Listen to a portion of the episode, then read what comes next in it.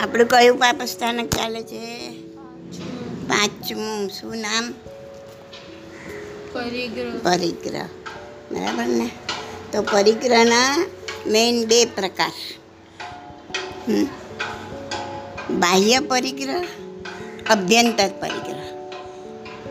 બાહ્ય એટલે બધી દ્રવ્ય એને દ્રવ્ય પરિગ્રહ પણ કહેવાય.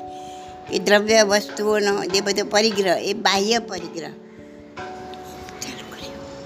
અને જે ભાવ છે આપણા ભાવ, એ અભ્યંતર પરિગ્રહ કહેવાય. તો બે પ્રકાર, બાહ્ય પરિગ્રહ, અભ્યંતર પરિગ્રહ અથવા તો દ્રવ્ય પરિગ્રહ અને ભાવ પરિગ્રહ. બરાબર? દ્રવ્ય પરિગ્રહમાં પાછા બે. સચિત અને અચિત. બરાબર ને? કાલે સમજાયું, એના પછી ખબર પડી ગઈ તમને કે સચિત પરિગ્રહ અને અચિત પરિગ્રહ, એ બંને બાહ્ય. બરાબર? સચિત એટલે શું અચિત એટલે શું એટલે ખબર છે? સચિત કોને કહેવાય અચિત કોને કહેવાય? સચિત એટલે જે આપણે જેમાં જીવ હોય. હા જીવવાળો જીવવાળા પરિગ્રહમાં શું આવે? સચિત અને અચિત પરિગ્રહમાં નવ પ્રકારના કીધા છે પરિગ્રહ? નવ પ્રકારના દ્રવ્ય વસ્તુ છે જે પરિગ્રહ એટલે શું કે આત્માથી ભિન્ન બાહ્ય પદાર્થ છે. બહારના પદાર્થ છે જે આત્માથી અલગ છે એટલે એને શું કહેવાય? બાહ્ય પરિગ્રહ કહેવાય. અને એ નવ પ્રકારના કીધા. તમને વંદિતાની ગાથામાં આવે છે આ નવે નવ પ્રકારના નામ. અઢારમી ગાથા યાદ છે? એટીન. ધન ધન ખિત્તવથુ ધન ધન ખિત્તવથુ રૂપ સુવર્ણેય કુવિય પરિમાણે દુપય ચૌપયમીય પડિકમે દેશ્યમ સભમ બરાબર ને? તો ધણ ધણ એટલે ધન. આ નવે નવ પ્રકાર ખાલી આપણે જોઈ લઈએ, આમ તો તમને ખ્યાલ છે બધું. ધન એટલે રૂપિયા, પૈસા, એ બધા ધન કહેવાય. બરાબર? પછી ધાન્ય, ધન ધન ધન એટલે ધાન્ય. ધાન્ય એટલે બધી, બધા પ્રકારનું અનાજ. બધા જ પ્રકારના અનાજનો પરિગ્રહ એ ધાન્ય પરિગ્રહ કહેવાય. રૂપિયા પૈસાનો એ ધન કહેવાય. ધન ધન, ખિત્ત ખિત્ત એટલે ક્ષેત્ર. ક્ષેત્ર એટલે એરિયા. ભૂમિ, જગ્યા, જમીન, ખેતર, એ બધાનો પરિગ્રહ ધન ધન, ખિત્ત, વથ્થુ. વથ્થુ એટલે વસ્ત્ર. સોરી વસ્તુ. વથ્થુ એટલે વસ્તુ. એટલે કે બંગલો છે, મકાન છે પછી આપણે જે બી વસ્તુ, બધી જ વસ્તુ આવી જાય. એમાં તમારી ગાડી હોય બીજી જે બી વસ્તુ તમારી પાસે હોય તમારું ટીવી લેપટોપ બધું એની અંદર આવી ગયું? તો વસ્તુનો પરિગ્રહ ધન ધન કિત્ત વથ્થુ રૂપ રૂપ એટલે રૂપિયા રૂપિયા એટલે રૂપું. રૂપું એટલે નહીં ખબર હોય. રૂપું. હા સિલ્વર સાબાસ સોનું રૂપું કહીએ જ ને આપણે. રૂપું એટલે સિલ્વર? સિલ્વર અને સિલ્વર જેવી બીજી ધાતુઓ. પછી રૂપ સુવર્ણ સુવર્ણ એટલે સુવર્ણ સુવર્ણ એટલે સોનું. એનો પરિગ્રહ દંડન કીધો તો રૂપ સુવર્ણ કુવિય. કુવિય એટલે કુપ્યા. કુપ્યા એટલે બીજી બધી ધાતુઓ. સોના અને રૂપ છોડીને બીજી બધી ધાતુઓ. આ બધું શું થઈ ગયું? અચિત. આટલી વસ્તુ શું છે? અચિત. અને પછી સચિત વસ્તુમાં અ, દુપય ચૌપયમીય દુપય એટલે બે પગવાળા. એટલે મનુષ્ય છે, પક્ષી છે. મનુષ્યમાં કોઈ બી નોકર હોય, દાસી હોય, જેના ઉપર આપણે આપણો અધિકાર જમાવતા હોય, એ બધું આપણા પરિગ્રહમાં આવે. એ પણ પરિગ્રહ કહેવાય. કામવાળી બાઈ હોય, આ મારી બાઈ છે આ આ શું આવી ગયું? પરિગ્રહ આવી ગયો. અને ચતુષ્પદ, એ પણ સચિત, આ બે સચિતમાં આવી જાય. ચતુષ્પદમાં ચાર પગવાળા હાથી, ઘોડા, ગાય, ઊંટ, ભેંસ, આ બધા પશુઓ પાળે. તો આ ચતુષ્પદ કહેવાય. તો આ નવ પ્રકારની અંદર બધો જ બાહ્ય પરિગ્રહ લગભગ બધો આની અંદર સમાવેશ થઈ જાય. હા, કોઈ બહાર રહે નહીં.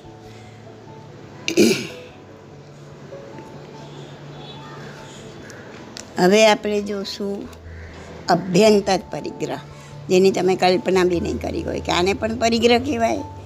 આ બધો પરિગ્રહ તો ખબર છે ભાઈ, પણ આને બી પરિગ્રહ કહેવાય, હા.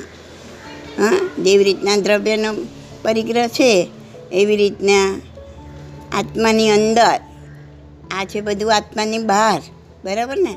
અને આત્માની અંદર પણ આત્માથી ભિન્ન વસ્તુ. આત્માથી અલગ, પણ છે આત્માની અંદર, એવા એને કહેવાય અભ્યંતર. કાંઈ કલ્પના આવે છે? એવી, એવું શું છે? જે આમ આત્માથી ભિન્ન છે, પણ છે આત્માની અંદર. એ બી પરિગ્રહ છે અભ્યંતર વાહ વાહ, શાબાશ શાબાશ. તમે બધા તો બહુ હોશિયાર છો મારે હવે કંઈ સમજાવવું નથી. ખાલી વાત કરું છું તો કલ્પના આવી જાય તમને. રાગ, દ્વેષ, કસાય, વિષય વાસના, વૃત્તિ, મિથ્યાત્વ, કદાગ્ર, આવા ચૌદ પ્રકારની પોતાને કર્મ કર્મ બી આત્મામાં જ છે, જે કર્મ બાંધીએ છીએ. પણ આત્માથી ભિન્ન. તો એ પરિગ્રહ છે. એ બી પરિગ્રહ છોડવો જ પડે ને, એના વગર તો આત્મા મુક્ત થાય જ નહીં ને. યશ, પ્રતિષ્ઠા. પછી આપણી બધી એ વસ્તુ ના હોય, પણ એની ઈચ્છા, લાલસા, આસક્તિ, આ બધા ચૌદ પ્રકારના અભ્યંતર પરિગ્રહ છે. હા? આપણે એ કર્મ કે ને ક્લેશ, કસાય, મિથ્યાત્વ, રાગ, દ્વેષ, હાસ્ય, તો આ બધા ઝઘડો. કોઈને દુઃખ થાય એવું બોલવું, કજિયા ઝઘડો. ભાઈ, મારા મનને તું ક્લેશ બહુ થાય છે, તું હવે આ વાત બંધ કર, કે ને ક્લેશ. પણ છે, આત્માથી ભિન્ન આ બધા જડ છે, આ બધા, આ બી ચેતન નથી. અને અને આપણે આવા આવા જે અભ્યંતર પરિગ્રહ છે, જેને ભાવ પરિગ્રહ કહેવાય, હા, એને પણ પાછી આપણે સારા માનીએ છીએ એનું અભિમાન કરીએ છીએ. કલ્પના આવે છે. હવે રાગયુક્ત પ્રેમ હોય. તો રાગયુક્ત પ્રેમ એટલે, અને એવો આપણો સ્વભાવ હોય, રાગયુક્ત પ્રેમવાળો. અને આપણે કહીએ શું? કે મારો તો સ્નેહથી ભરેલો, પ્રેમપૂર્ણ સ્વભાવ છે. એવું આપણે માની લઈએ છીએ આપણને. તો તમને આ બેમાં સમજણ પડી? બેમાં શું અલગ છે? રાગયુક્ત પ્રેમ પૂર્ણ સ્વભાવ અને સ્નેહથી ભરેલો પ્રેમપૂર્ણ સ્વભાવ. તો રાગયુક્ત ત્યાં તમારી મતલબ છે, તમારો સ્વાર્થી પણ છે? તમારું કંઈક એની સાથે એની પાસે શું કહેવાય? કંઈક તમે કંઈક ઈચ્છાથી તમે રાગ કર્યો છે. એની પાસેથી કંઈક મેળવવું છે તમારે. તો એ રાગયુક્ત કહેવાય. બરાબર? કે જેને એ વસ્તુ તમને એની પાસેથી ન મળે તો તમને દ્વેષ આવે છે. રાગયુક્ત પ્રેમ સ્વભાવ છે તો તમને જે એની પાસેથી જે સ્વાર્થ છે સામેલી વ્યક્તિ પાસેથી કે વસ્તુ પાસેથી, તો એ તમને ન મળે તો તમને દ્વેષ આવે છે. એ રાગયુક્ત સ્વભાવ કહેવાય. અને માની લો છો કે મારો તો સ્નેહથી પ્રેમ, પણ જેમાં કોઈ નિસ્વાર્થ ભાવના છે કોઈ સ્વાર્થ ભાવના નથી. તો એ સ્નેહથી એટલે જે નથી એને તમે તમારું માની લો છો. અને એને સારું માની લો છો. અને એના લીધે પાછું માયા, કપટ, લોભ એ બધું કરો છો. એને કોઈના પ્રત્યે દ્વેષ છે તમને, દ્વેષ વૃત્તિ છે. હા? ક્રોધ આવે છે. તો એના પર એક એ ક્રોધ જે કસાય છે ને એમાં પણ આપણે આપણું અભિમાન કરીએ છીએ, મોટાઈ માનીએ છીએ. શું કે આમ એમ કે કે, હા, મારો સ્વભાવ તો ઘણો ક્રોધી છે ને, એ જ સારું છે. થોડો ક્રોધ ના રાખું ને, થોડી આંખો લાલ ના દેખાડું ને, અને થોડી ધાક ધમકીથી ના બોલું ને, તો તો લોકો મને કંઈ ગણે જ નહીં. પાછળની વચમાં મારી કિંમત ઘટી જાય. આ રીતના જે ક્રોધ સ્વભાવ છે પોતાનો, તો એને સારો માને છે. એ તો એ પણ એક પરિગ્રહ છે. જે પરિગ્રહ કરો છો અને એ પરિગ્રહને સારો માનો છો. અને એવી રીતના લોભ છે, વિષય છે, એ બધામાં આ રીતના આપણે વિચારતા હોઈએ છીએ. એમ એમ કે કે માયા છે, કપટ છે, તો કે લોભ છે કેમ કે અત્યારે જમાનો જ એવો છે, એમ માનતા હોય કે જમાનો જ એવો છે. બહુ સીધા, સરળ, સાદા. એવું ચાલવામાં મજા જ નથી, નહીં તો લોકો બનાવી જાય. આથી થોડા માયાવી, કપટી તો રહેવું જ જોઈએ. થોડું માન, પાન, મોટાઈ પણ બતાવવું જ જોઈએ. હા, તો જ લોકો આપણી સામે નમીને ચાલે. આવા ભાવ હોય છે ને, આ પરિગ્રહ, કે જેને તમે એ પરિગ્રહને, લોભ પરિગ્રહને, માન પરિગ્રહને, કપટ પરિગ્રહને સારું સારું માનો છો પાછું. અને એમાં તમારું મોટાઈ અને અભિમાન બતાવો છો. ઘણાને મજાક મસ્કરી કરવાનો, હાસ્ય કરવાનો, એવો સ્વભાવ હોય. અને શું માને? એ પણ પરિગ્રહ છે. પણ માને શું? મારો સ્વભાવ તો બહુ હસમુખો, વિનોદી છે એમ. હું તો હજારોને હસાવું છું. ઘણો સારો સ્વભાવ છે મારો. એવું પોતે અંદરથી માનતા હોય.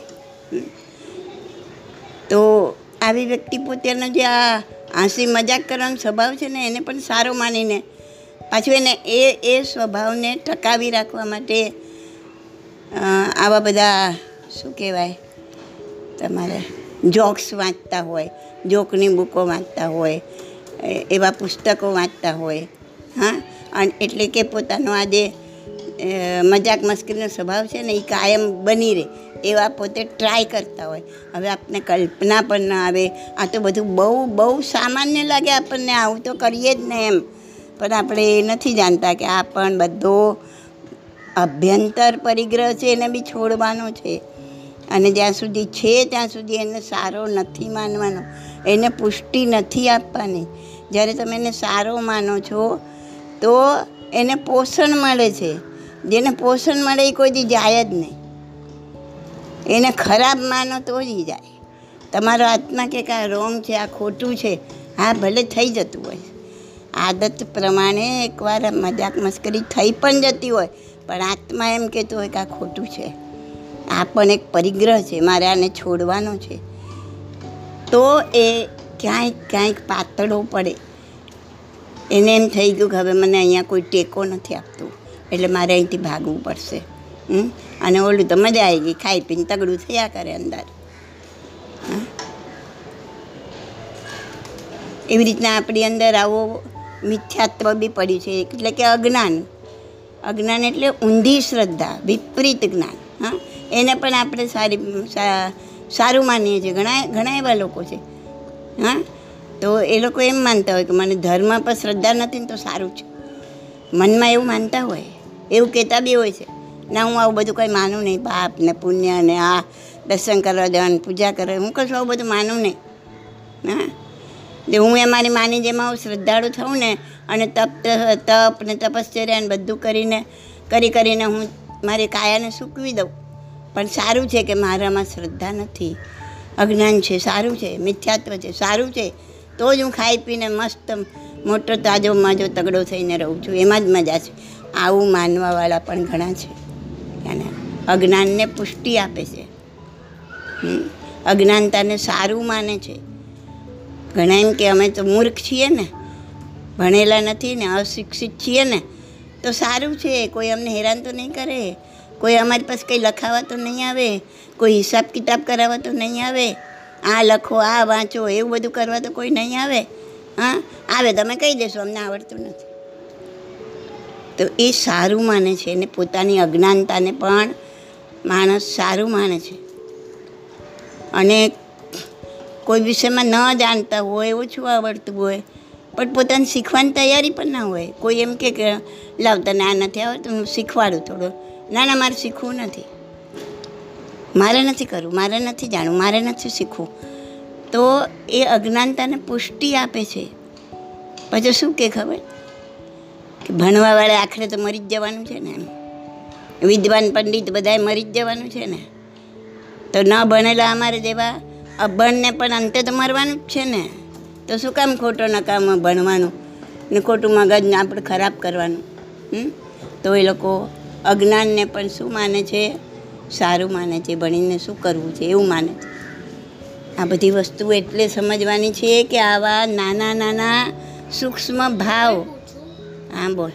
જે આપણે ભણવાના ધર્મની વાત નથી મતલબ અગર ધર્મમાં આપણે ઉતરી જઈએ તો એ બીજા જન્મમાં બી આપણી સાથે આવી શકે.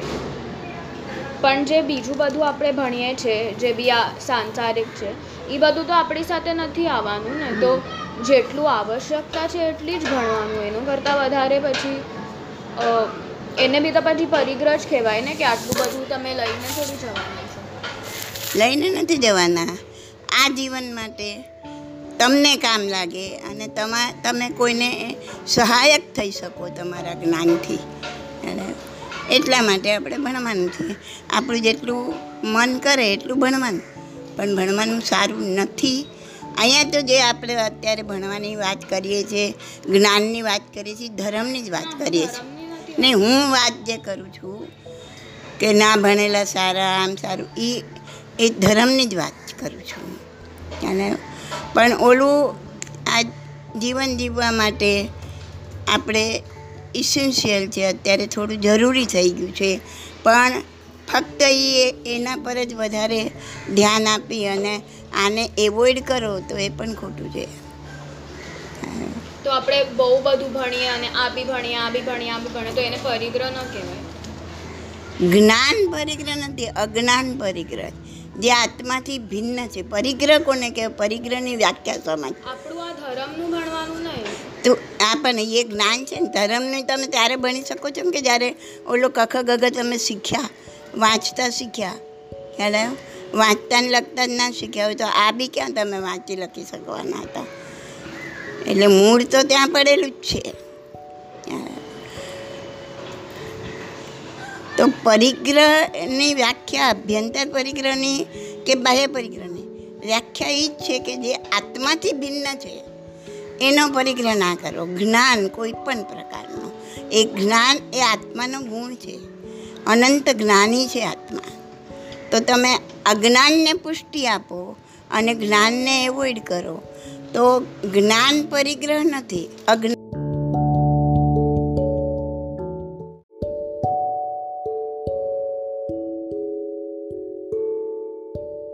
અને જ્ઞાનને એવોઇડ કરો. તો જ્ઞાન પરિગ્રહ નથી, અજ્ઞાન પરિગ્રહ છે. કે જે આત્માથી ભિન્ન છે. અહીંયા જે જે વાત કરી, અભ્યંતર પરિગ્રહની કસાયની રાગની, લોભની, દ્વેષની, એ બધા આત્માથી ભિન્ન છે. આત્માથી અલગ છે, પણ આત્માની અંદર છે. એટલે એને અભ્યંતર કીધા પરિગ્રહ. કોઈ આજ સુધી આ કદાચ સમજાવ્યું હશે કે નહીં સમજાવ્યું હોય, કે આપણને સમજવા મળ્યું હશે કે નહીં મળ્યું હોય, કે આ બધા પણ પરિગ્રહ છે. અને ક્રોધ, માન, માયા, લોભ, અહંકાર જે બી કરીએ છીએ આત્માથી જેટલું ભિન્ન છે એ બધા પરિગ્રહ.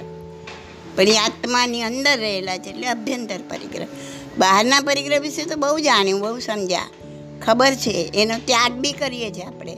હવે હું આટલા આટલાથી વધારે વસ્ત્રો નહીં વાપરું, હું આટલાથી વધારે આ ચીજ નહીં ખાવું એવા આપણે ઘણા બધા વ્રત લઈએ છીએ પછી કારણ કે એ બધું બાહ્ય.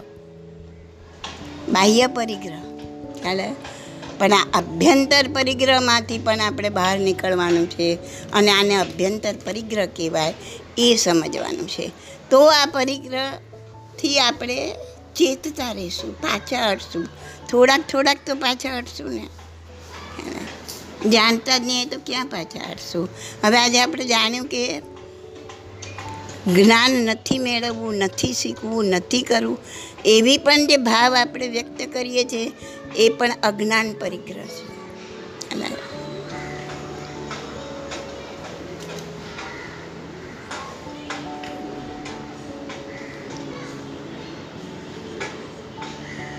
તો અજ્ઞાન પરિકર્મોને પણ આપણે છોડવા ઈચ્છતા નથી. આ બધા કર્મ કેવા છે? તો કે હેય છે. હે એટલે હે અને ઉપાદેય એ શબ્દ સમજી લો. ઘણી વખત આવે શાસ્ત્ર વાંચતા હોય તો તમે. હે એટલે છોડવા યોગ્ય, ત્યજવા યોગ્ય અને ઉપાદેવ એટલે આરાધવા યોગ્ય, કરવા યોગ્ય. તો હે એટલે ત્યાગ કરવા યોગ્ય. તો આ કર્મ પણ કેવા છે? ત્યાગ કરવા યોગ્ય છે. એટલે આપણે સમજાયું પાપ કર્મ કે પુણ્ય કર્મ એ બંને ત્યાગ કરવા જેવા છે. અને ખપાવવા જેવા છે. પણ આપણે શું માનીએ છીએ એને? સારા માનીને ચાલીએ છીએ. અને આપણે રાગથી આપણે એને આપણા પોતાના માનીએ છીએ અને એમાં મસ્ત રહીએ છીએ. તો આ અભ્યંતર પરિગ્રહ છે. એમાં એમાં જ આપણે મસ્ત રહીએ છીએ ને? આ બધા જે હમણાં સમજાવ્યા અભ્યંતર પરિગ્રહ, એ ચૌદ પ્રકારના છે. ચૌદ પ્રકારમાં ચાર તો કસાય આવી ગયા. ક્રોધ માનમાં એવો નવનો કસાય છે. અને નામ ચાર, તેર અને એક મિથ્યાત્મા ચૌદ પ્રકારના આ જે છે બધા હમણાં સમજાવ્યા એમાં આપણે મસ્ત રહીએ છીએ? અજ્ઞાની અજ્ઞાનમાં મસ્ત જ્ઞાની જ્ઞાનમાં મસ્ત. ફરક શું? એક મિનિટ ફરક શું? હા અજ્ઞાની અજ્ઞાનમાં મસ્ત છે એ કર્મ બાંધે છે. જ્ઞાની જ્ઞાનમાં મસ્ત છે એ કર્મનો ક્ષય કરે છે. શું કે છે? મને હજી પણ રાગ અને કરુણા અને સ્નેહ બધામાં ફરક નથી ખબર એટલું સમજવાનું કે જ્યાં આપણે આપણા સ્વાર્થથી પ્રેમ બતાવું છું. પણ તારી પાસેથી ખૂબ અપેક્ષા છે. અને હું તને પ્રેમ કરું છું કે આ મને સારી રીતના રાખશે, આ મને મારું કીધું માનશે, મારું વિનય કરશે, મારું આમ કરશે, મારું બધી અપેક્ષા સાથે તારા પર પ્રેમ છે. તો એ રાગ થઈ ગયો. કેમ કે જે દિવસે મારી અપેક્ષા પૂરી નહીં થાય તે દી મને તારા પર દ્વેષ આપશે તો રાગ એ છે કે એ તમારી અપેક્ષાઓ પૂરી ન કરે તો તમને દ્વેષ આવે. જ્યારે મને કોઈ અપેક્ષા નથી, અપેક્ષા રહિત, નિર્મળ પ્રેમ છે, એમાં કોઈ જાતની અપેક્ષા નથી, તો મને દ્વેષ પણ નહીં આવે. તો એ નિર્મળ પ્રેમ, નિર્મળ સ્નેહ. ખ્યાલ આવ્યો? રાગ વિયુક્ત પ્રેમ અને ઓલો રાગ યુક્ત પ્રેમ. ખ્યાલ રાગનો અર્થ ખાલી પ્રેમ પણ એ કેવો પ્રેમ સ્વાર્થ સાથેનો પ્રેમ. દયા અને એનું વિરુદ્ધ ક્રૂરતા. બરાબર? હવે મને મેં એકવાર સમજાવ્યું છે કે બિલાડી- હા, હા. લાકડું મારશો. પથ્થર મારશો. કેમ? તમે એક જીવ પર દયા કરી, બીજા પર ક્રૂરતા કરી. પણ જેને કરુણા છે, એને દયા બી નથી ને ક્રૂરતા બી નથી. એનામાં ભગવાનને એક એક જીવ પર કરુણા છે. એને કોઈના પર દ્વેષ નહીં આવે, કોઈના પર ક્રૂરતા નહીં આવે. તો કરુણા એ આ બંનેની વચ્ચેની વસ્તુ છે. આપણે છે ને આ બધા દ્વંદ કહેવાય, દ્વંદ. એ બી સમજાવી જ મેં એકવાર કે રાગ હોય તો દ્વેષ હોય જ એમ, દયા હોય ત્યાં ક્રૂરતા હોય જ. આવા હજારો દ્વંદ છે અને આપણે દ્વંદમાં જીવી રહ્યા છીએ. આપણે અત્યારે શેમાં જીવી રહ્યા છીએ? દ્વંદમાં. જ્યારે વિતરાગ શું કહેવાય? દ્વંદાતીત. એ દ્વંદમાં નથી, દ્વંદની બહાર છે. કરુણાનું ઓપોઝિટ કાંઈ છે? નહીં કરુણ એટલે કરુણા નિતાંત પ્રેમ જ અંદર બીજું કંઈ બી ન ખાલી કરુણા જ હોય રાગ દ્વેષ એ તો ન જ હોય રાગ દ્વેષને બધું હ- બધું હોય બધું હતું પણ એ બધાને એમણે હટાવ્યું ધીમે ધીમે કરીને એક એકને આ સાધના કરીને બધાને મારીને હટાવ્યા તોડીને હટાવ્યા ને ઓછા થતાં થતાં પછી ખતમ થઈ ગયા. ત્યારે અને ખતમ થયા ત્યારે આ કર્મોથી મુક્ત થયા અને વિતરાગ બન્યા. દરેક જીવે એ જ કરવાનું છે. તો જે એવું કહે છે ને કે ગૌતમ સ્વામીને એટલે અ, નહોતું થતું કેમ કે એમને મહાવીર સ્વામી પર બહુ રાગ હતો. હા મારા મારા પણ આ પરિગ્રહ. મારા પણ બી ના હોવું આ મારા ભગવાન આ મારા આપણે બી ના હોવું જોઈએ આ મારો ધર્મ મારા ભગવાન નહીં તો ત્યાં રાગ છે. મારા પણ આવ્યું ને તો રાગ છે કાલે બી સમજાવ્યું હતું. Nothing is mine I am nothing ખાલી આટલું હતું મારા પણ. મારા ભગવાન બસ. એ નહોતું હટતું. તો ને ભગવાન છે કલ્યાણકારી છે બધાનું ભલું કરે છે. પણ મારા ન જોઈએ મારા શબ્દને. એ જે મારા પણ શબ્દને છોડો ને શબ્દ સાથે કાંઈ બહુ લેવા દેવા નથી. અંદર જે મારા પણ હતું ને એ જ હતું નહોતું બસ એક એટલા સારું અટક્યું એ જેને દીક્ષા આપતા હતા ને. એ બધાને કેવળ જ્ઞાન થઈ જાય. એમને નહોતું થતું. આટલા સારું અટક્યું હતું એક આ બધા દુર્ગુણ છે. એ એક અંશ માત્ર પણ હોય ને ત્યાં સુધી તમારે છુટકારો નથી દેવના બાહુબલીનું મેં તમને કીધું હતું એટલો જ ખાલી અહંકાર હતો કે મારાથી નાના ભાઈઓએ મારી પહેલાં દીક્ષા લઈ લીધી છે અને હું જઈશ તો મારે એમને વંદન કરવા પડશે. આટલો અહંકાર. તો હું કેવળ ગણ લઈને જ જાઉં એટલે મારે એ લોકોને વંદન ના કરવા પડે. બસ, એક વર્ષ સુધી ઊભા રહ્યા. બોલો, આ માનવ મન કેવું છે? વિચાર કરો. ખાલી એક આટલા માટે એક વર્ષ સુધી એમને એક જ જગ્યાએ હાલ્યા ચાલ્યા વગર આ તે આજે હાઈએસ્ટ કૌશક એમનો કહેવાય છે. બાહુબલીનો, બાર મહિનાનો કાવસગ બાર મહિના સુધી એક જગ્યાએથી એક આંગળી નથી હલાવી, નથી માથું હલાવ્યું. બધા ઝાડના મીટી વળ્યા એમને. તો એવું હોય કે કોઈ નાના છોકરાએ રિક્ષા લીધી અને એના પછી કોઈ સાહેબ મોટા મોટા ઉંમર એના બાપે જ લીધી હોય તો એના બાપે એને વંદન કરવા પડે. એવું કેમ હોય?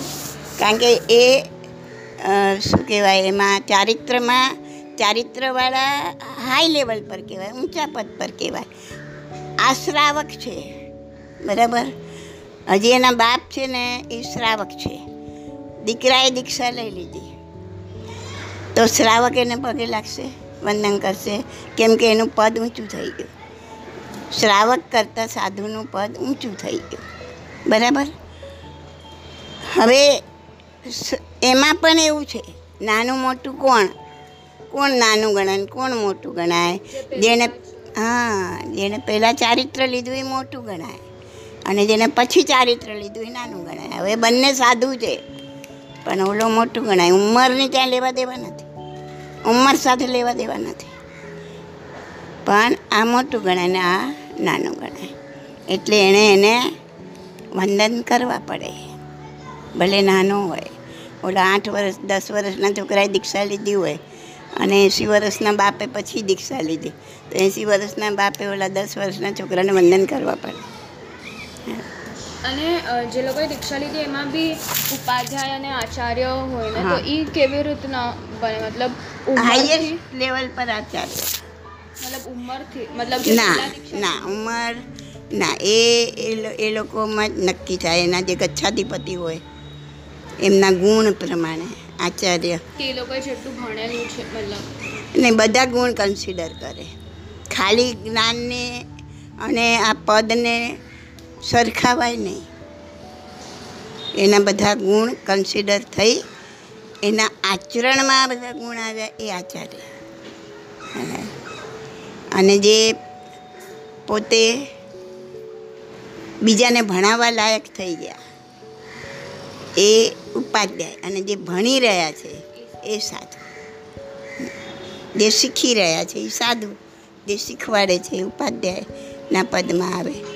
અને અત્યારે તો બે પદ જ વધારે દેખાય છે, આચાર્ય અને સાધુ. અને આ પદવી આપે, પદવી. એમના જે એમના જે હેડ હોય ને, એ એમને આ પદવી આપે. કે જે પોતે આચાર્ય છે, એ બીજાને પદવી આપે કે હવે આ આચાર્ય પણ સંભાળી શકે એમ છે. પછી એટલા શિષ્યોને બી સંભાળી શકે, એ એ ગુણ એનામાં હોવો જોઈએ. સાધ્વીજી અને સાધુજીને એટલે જ અલગ અલગ ઉપાશ્રમમાં રાખે, કેમ કે ઓલું આભા બંધન હા, આમે સ્ત્રી અને પુરુષનું તો મેં તમને હમણાં કયું સમજાયું, મૈથુન. એમાં આવ્યું ને કે એનાથી તો એ જગ્યાએ બેઠા હોય ત્યાં બેસાય પણ નહીં. કે હવે ક્યાં બધું રહ્યું શું સમજાવું તમને? બાકી આ બધું બહુ ખરાબ અસર કરે. જે જગ્યાએ સ્ત્રી બેઠી હોય ને ત્યાં સુધી અમુક સમય સુધી ત્યાં પુરુષે ના બેસે અને પુરુષ બેઠો હોય ત્યાં સ્ત્રીએ ના બેસે પછી જોડે રહેવાની તો વાત જ ક્યાં રહે?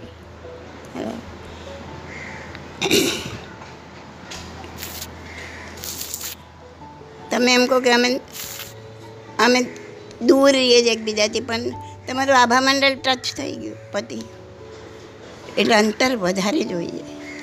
બે વચ્ચે.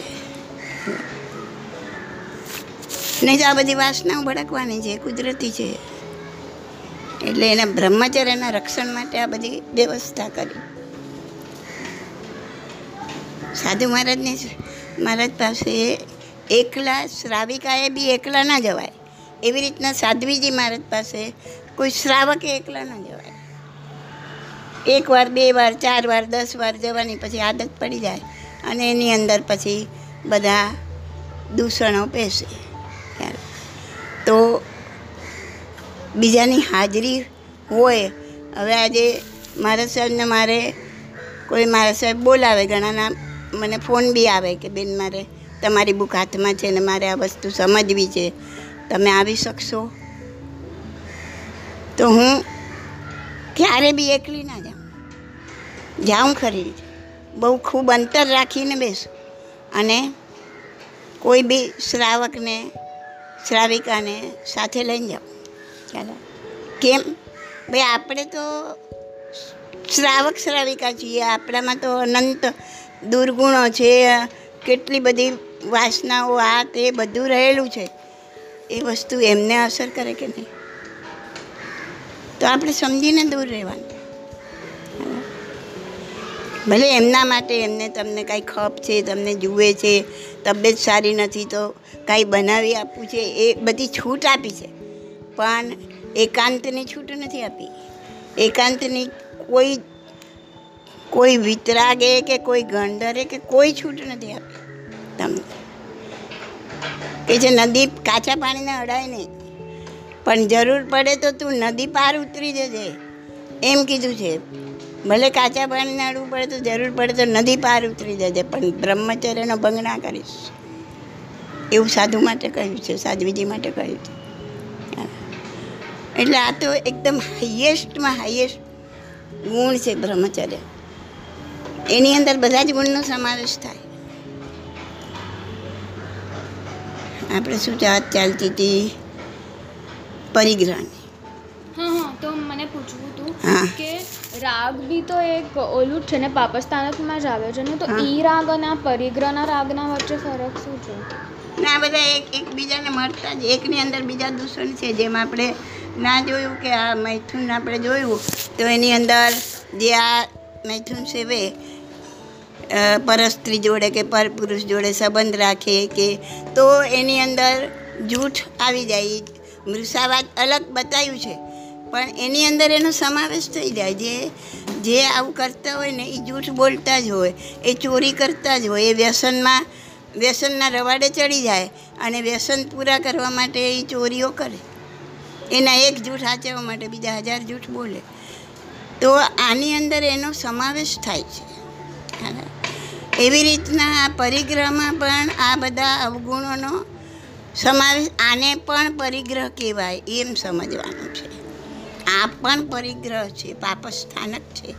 એને હટાવવાનું છે, એને ખોટું છે એમ માનવાનું છે, આપણા આત્માને સમજાવવાનું છે. કે ના ભાઈ, તારે છૂટવું છે ને? તું અનંત અનંત અનંત જન્મોથી આ ફેરા જ કરી રહ્યો છે ને? હા? અને આ ફેરામાં કેવા કેવા ભાવ કર્યા? કેવા કેવા એક ઇન્દ્રિય બન્યા, બે ઇન્દ્રિય, ચોર ઇન્દ્રિય બન્યા, કીડા બન્યા, મચ્છર બન્યા, અને માણસ બી બન્યા તો કેવા કેવા બન્યા હશું? પર દેવ બી બન્યા તો પરમાધામી બન્યા હશું. કિલબી સુખદેવે બન્યા હશું.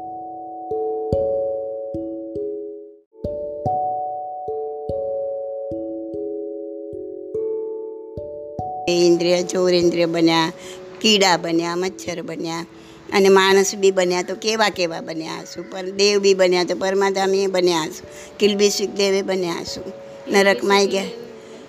સમજાયા તો દેવ પણ ફરીથી સમજાવીશ તમને. હા. અગર બધું મનથી જ થતું હોય તો તો મેં આ પૂછ્યું પણ છે પણ મને પાછો ક્વેશ્ચન હા. બધું મનથી જ થતું હોય તો આપણે બાધા બધી આપણે જે બધું પચખાંડને બધું લે લેવાની જરૂરત કેમ છે પાંચમા આરાના લોકો હોય તો પણ બટ આપણે મનથી સોચી લીધું તો બધું લેવાની જરૂર પણ આપણામાં એટલો પાવર નથી ને. મનથી સોચી લીધું. આ મનને મજબૂત કરવા માટે જ બધા લેવાની છે. કારણ કે મન કેવું છે અત્યારે? માકડા જેવું છે? તો મન માકડા જેવું છે ભાઈ તો લઈ લીધી પણ પછી એવી પરિસ્થિતિ ઊભી થઈ ગઈ. ખૂબ તાવ છે, આમ છે, તેવું છે તો દૂધ તો લેવું જ પડશે. આ તો ખાવું જ પડશે, થોડું ફ્રૂટ લેવું જ પડશે. લઈ લો. બાધા ક્યાં છે? પછખાણ ક્યાં લીધું છે? એટલે આપણે મન મજબૂત કરવા માટે, મનને સ્ટ્રોંગ કરવા માટે આપણે પછખાણ લેવું પડે છે. નહીં તો આપણું મન સ્ટ્રોંગ રહી શકે એમ નથી. પણ પછખાણ હોય તો નાનામાં તો પચકાણ થઈ ગયો. મારે ચોવ્યાર થઈ ગયો, હવે ના લેવાય મારાથી કાંઈ. બરાબર અને ઓલું ચોવ્યારનું પચકાના લઈ લો. તો આ બાધા, આ પચકાન આપણા મનને સ્ટ્રોંગ કરવા માટે આપણે લેવાનું છે. બરાબર? મન કેવું છે ખબર? તમે એક વખત એક વખત તમે પચખાણ લઈને તમારું એ પછખાન તોડી નાખ્યું. બરાબર? એક વખત એક બાધા લઈને તોડી નાખ્યું. પછી બીજી વખત તમે તમારા મનને એટલું સ્ટ્રોંગ નહીં બનાવી શકો. કેમ? કેમ કે તમે હજી તોડો ને એની પહેલાં તમારા મનને ખબર છે કે આ તોડી નાખશે. તમારું મન જાણે છે. એને ખબર પડી ગઈ કે આ તોડી નાખશે એટલે એ સ્ટ્રોંગ નહીં થઈ શકે. એટલે ક્યારે પણ પચખાન કે એ લીધા પછી એને તોડવાનું નહીં. કંઈ નહીં એકવાર તોડી ના એકવાર આમ કરી નાખીએ ને એમાં શું છે નહીં? એકવારમાં જ બધું થઈ જશે. એકવાર તોડ્યું એટલે તમારું મન કેવું થઈ ગયું? ઢીલું થઈ ગયું. એને ખબર પડી ગઈ કે આ તોડે એમ છે. વાંધો નથી. પછી બીજી વાર પછી ત્રીજી વાર પછી આદત. તો જે તમે મનથી નક્કી કરો અને જે પચખાણ લો, તમારાથી થાય એટલું કરો, પણ તોડો નહીં. અને તમારા મન વધારે ને વધારે મજબૂત થતું જશે. પછી એને ખબર પડશે. એક વખત ખૂબ તરસ લાગી, ખૂબ આમ ઓલું થઈ ગયું, પણ ના, મારે પચકાન છે ને, હવે સવારે નોકારસી થાય, પછી જ પાણી પીવાશે. હા? પછી બીજી વાર ક્યારે બી એવું થશે ને, તો તમારું મન પહેલેથી જ તૈયાર હશે કે ગમે તે થશે, મને પાણી નથી મળવાનું. તો એ સ્ટ્રોંગ થશે. આ કુદરતી નિયમ છે, બોડીનો નિયમ છે, મનનો નિયમ છે.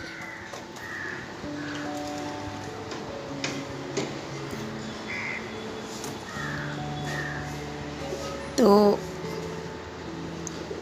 જે મેં હમણાં કીધું ને, હમણાં આપણે શું સમજતા હતા? અજ્ઞાન.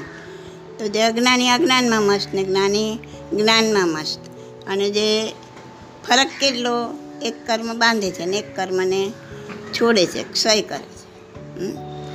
તો એ રીતના આપણે જોઈએ ને, તો આ બાહ્ય પરિગ્રહ એટલો નુકસાનકારક નથી જેટલો અભ્યંતર પરિગ્રહ નુકસાનકારક છે. અભ્યંતર પરિગ્રહ વધારે નુકસાનકારક છે. હવે આ બાહ્ય પરિગ્રહને છોડીને એક વખત માણસ દીક્ષા બી લઈ લે.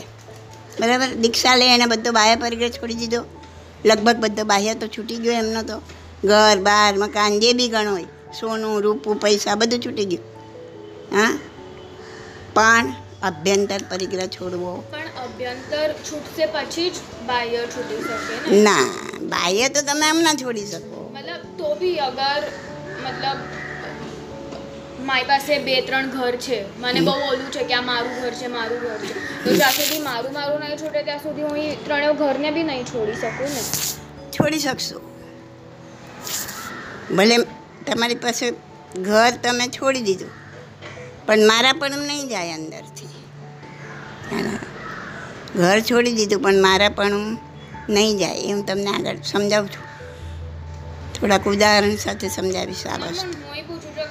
પણ હું એ પૂછું છું કે મારા પણ જ નથી જતું તો પછી એને જ ઘરને જ એને છોડવાનું છે પહેલાં. મારા પણ ઘર તો તમે તો હું કોઈ પણ રીતના છોડી શકાય. એટલે તમને પૈસાની બહુ જરૂર પડી. ભાઈ હવે નહીં ચાલે આના વગર. આ વેચવું પડશે. વેચી દો ઘર છૂટી ગયું. એટલે પણ એ છૂટ્યા પછી બી એ કોઈને આપી દીધા પછી પણ આ મારું ઘર હતું. આ ઘર મારું હતું. મેં આટલામાં વેચી કાઢ્યું. મારા પણ નથી જતું ને પ્રોબ્લેમ ત્યાં જ છે. હું તમને કહું કે સમજાવું છું નરસિંહ કે મારું જતું રહ્યું છે. મારું, મારા પણ અંદર છે જ. સમજ્યા પછી જેટલું નીકળે એટલું કાઢો ત્યાંથી પાછા હટો. એનું નામ પ્રતિક્રમણ. પ્રતિક્રમણમાં જ આવીને ઓલી ગાતા દંદન કિતવથું એ વંદિતાને એમાં એમાં બધું પાપથી પાછા હટવાનું છે. આખી આખી વંદિત જ એનું છે. કે જેટલા જેટલા પાપ થયા હોય એમાંથી મને પાછું હું વળું છું.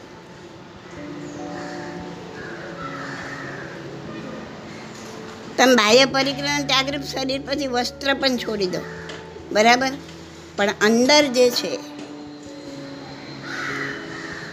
શરીર પછી વસ્ત્ર છોડી દીધું. તમે વસ્ત્રનો વસ્ત્રનો ત્યાગ કરે બાહ્ય વસ્ત્રનો. પણ શરીર વધારે, શરીર પર વધારે મોહ કે વસ્ત્ર પર વધારે મોહ? મોહ કોના પર વધારે? શરીર પર. એ ક્યાં ગયું? ઓલું છોડ્યું તો પણ આ નથી જવાનું. દેહાધ્યાસ ચાલુ જ છે. અભ્યંતર પરિગ્રહનો ત્યાગ કરવો બહુ દુષ્કર છે, બહુ દુષ્કર છે. એની કોઈ કોઈ સીમા જ નથી, કોઈ મર્યાદા જ નથી. બહારની તો મર્યાદા આવી શકે, ચલો. કે ચાર, ત્રણ ઘર છે તો બે છોડી દો, એક રાખો. પછી એક પર જ એની તો કોઈક લિમિટ આવી. આની તો કોઈ લિમિટ જ નથી.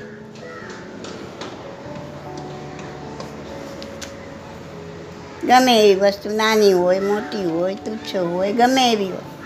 એના પરની જે મોહ છે, જે મમત્વ છે, એ જતું નથી. મેં તમને કીધું ને, શરીર ઉપર વસ્ત્ર કરતાં તો શરીરની કિંમત લાખ ગણી વધારે. જરૂર પડે તો માણસ વસ્ત્ર ફેંકી દે, પણ શરીરની રક્ષા કરે ને. હવે આ જુઓ ને તમે આપણી ક્યાં વાત કરશો તિર્યંત પશુ, પક્ષી, એ બધી ગતિમાં વસ્ત્ર ક્યાં છે? બધા વસ્ત્ર વગરના જ છે ને. પણ દેહ રાખ છે કે નહીં? દેહનો રાગ જતો રહ્યો? ના. એટલે આ જીવને છે ને અનાદિ અનાદિકાળથી અનંતકાળથી આ દેહનો રાગ જ સતાવી રહ્યો છે. તો દેહ દેહ ભાવ દેહ ઉપર જે મમત્વ છે ને, એનાથી વધારે મહત્વ બીજે, બીજું કાંઈ છે જ નહીં. એટલું બધું મહત્વ છે. એને જ દેહાધ્યાસ કહેવાય. અનંત અનંત કાળ વીતી ગયો. હા, એક પણ જન્મ શરીર વિના થયો. એક પણ જન્મ નથી થયો શરીર વિના. નિગોદ અવસ્થામાં પણ સૂક્ષ્મ સાધારણ વનસ્પતિ કાયમ શરીર હતું. એમાંય શરીર વગરના નહોતા આપણે. શરીર વગર એક પણ જન્મ થાય જ નહીં ને. અને વસ્ત્ર વગર તો કેટલાય જન્મ થઈ ગયા. અનંતા જન્મ થઈ ગયા વસ્ત્ર વગર. મતલબ આનાથી રિલેટેડ નહોતું. નિગોદ છે એમાં એવા બી જીવો હોય ને મતલબ એક શરીરમાં બહુ બધા જીવો હોય. એને જ નિગોદ કહેવાય. અચ્છા. એને જ નિગત કહેવાય. તો મતલબ એટલે શરીર તો છે ને સામાન્ય શરીર છે કોમન. તમે કોમન રૂમમાં રહો હોલમાં રહે. કોઈ ધર્મશાળામાં ગયા તો કોઈ સ્પેશિયલ રૂમ મળે અને કાં તો કોમન મળે હોલ મળે. તો હોલ જેવું છે. તો એમાં બી મતલબ એવું હોય કે એ લોકોએ સમૂહમાં પાપ કર્યું એટલે એ લોકો સાથે આવ્યા એવું હોય કે એ બધું આપણે એક્ઝેક્ટ એની વ્યાખ્યા ના કરી શકીએ. કારણ કે એ તો એ તો જીવોની ખાણ છે. એ- જ રીતના જીવો ત્યાં છે જ અનાધિકારથી? એનો કોઈ કોઈ શરૂઆત છે જ નહીં. રાઉન્ડ છે, રાઉન્ડ. ચાલે? સીધી લાઈન હોય તો એનો થાય કે અહીંયા એનો શરૂઆત ને અહીં એન્ડ પણ આ રાઉન્ડ છે, એટલે એનો એન્ડ શરૂઆત છે જ નહીં. એન્ડ છે. કારણ કે રાઉન્ડ મોટા મોટા મોટા મોટા થતાં જતાં એનો એક છેડો આવી જાય. એ મોક્ષ. હા.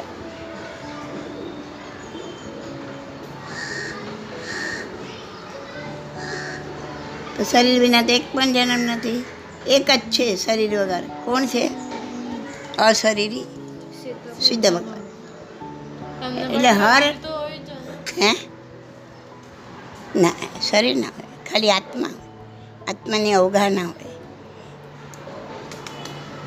શરીર ગયા, બધા શરીર જાય ત્યારે જ સિદ્ધ બનાવે છેલ્લું કારમણ શરીર, તેજસ શરીર, પાંચ પ્રકારના શરીર છે. તેજસ કારમણ તો બધા જ જીવને હોય, છેલ્લે જ મોક્ષ થતા જાય. ચાલે. બાકી ઔદારિક ને વૈક્રિય, શરીર તો યાદ રહી જાય એવા છે એકદમ. આપણાને તિર્યંતના ઔદારિક, દેવ અને નારકીના વૈક્રિય. બરાબર. અને તેજસને કારમન તો બધાને હોય. અને આહારક. એ કોઈ રિદ્ધિદારી ઋષિ મુનિઓ બનાવી શકે સ્પેશિયલ દેવો ન બનાવી શકે? નહીં. એ તો કીધું મનુષ્યમાં જે શક્તિ છે એ દેવોમાં નથી. દેવોમાં એ શક્તિ નથી.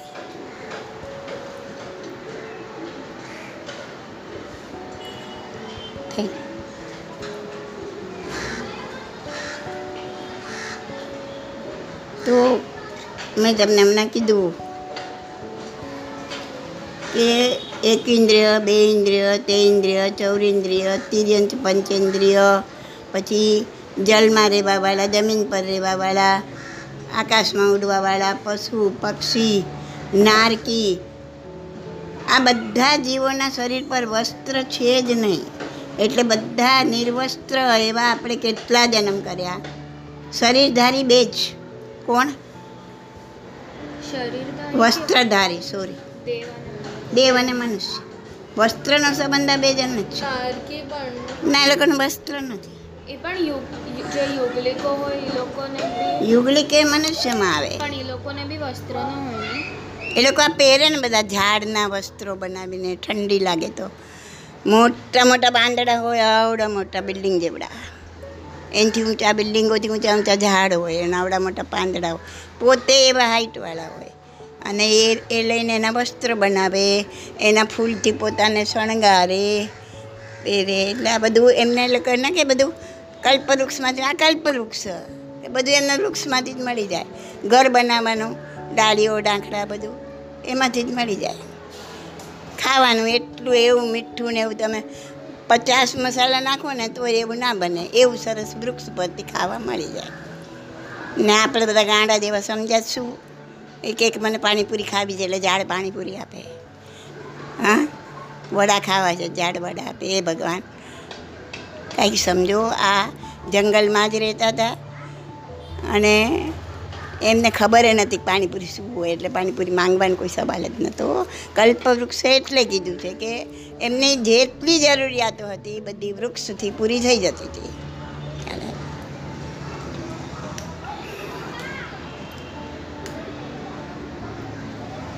તો હવે આપણે ખાલી એમને વિચાર કરો કે વસ્ત્ર રહિત કેટલા જન્મ થયા છે આપણા, હા?